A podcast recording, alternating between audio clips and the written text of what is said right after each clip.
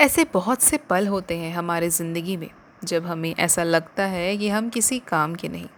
ऐसे बहुत से पल होते हैं हमारे ज़िंदगी में, जब हमें किसी के सहारे की ज़रूरत होती है, मगर कोई हमारे साथ नहीं होता। ऐसे बहुत से पल होते हैं, जब जाने अनजाने में हम कई गलतियाँ कर बैठते हैं अपनी ज़िंदगी में। Hello everyone this is Shalvi Singh और स्वागत है आप सभी का मेरे इस शो में, जहाँ मैं एक बार फिर से हाजिर हूँ नए एपिसोड के साथ, जिसका नाम है इट्स रेनिंग तो जैसा कि मैंने कहा कि जाने अनजाने में हम सभी से कोई ना कोई गलतियाँ हो जाती है हमारी ज़िंदगी में। पर क्या उसका मतलब ये होता है कि वो हमारे लाइफ का द एंड है? गाइस हम इस प्लानट पर गलतियाँ करने के लिए ही हैं, ताकि हमें सीखने का एक मौका मिल सके।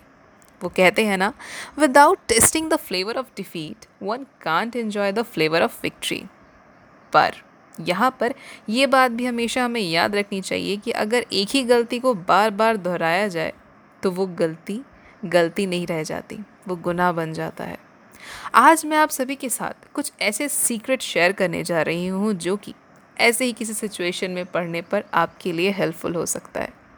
तो चलिए शुरुआत करते हैं आज के ज़माने के सबसे कॉमन प्रॉब्लम के साथ, जो कि आज के लोग, यानी कि टीनेजर्स फेस कर रहे हैं। आई होप आपको हिंट तो लग ही गया होगा। जी हाँ मैं यहाँ बात कर रही हूँ आज के रिलेशनशिप्स को लेकर के। क्या हो, अगर आपके पार्टनर ने आप पर चीट किया, या जाने अनजाने में उन्होंने आपको हर्ट कर दिया? ऐसे सिचुएशन में आपको क्या करना चाहिए? क्या आपको बैठ के रोते रहना चाहिए? या खुद को ब्लेम करते रहना चाहिए कि आप खुद के वजह से उस सिचुएशन में फंसे। कहीं आप उस इंसान से बदला लेने का तो नहीं सोच रहे?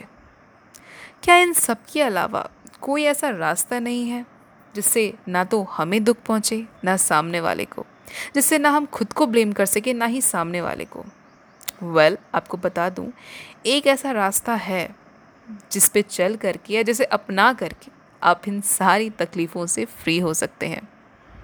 अगर किसी ने आपको हर्ट किया या आप पर चीट किया जस्ट फॉरगिव दैट पर्सन उनको ब्लेम या उनसे बदला लेने के बजाय।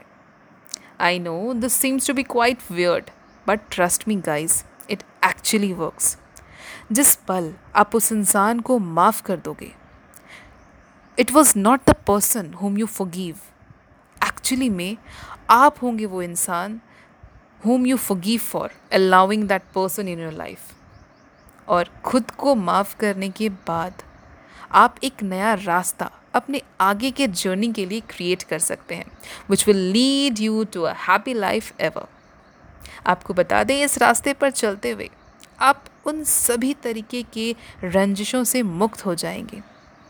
इस रास्ते पर चल करके you will transform yourself into a better version of yours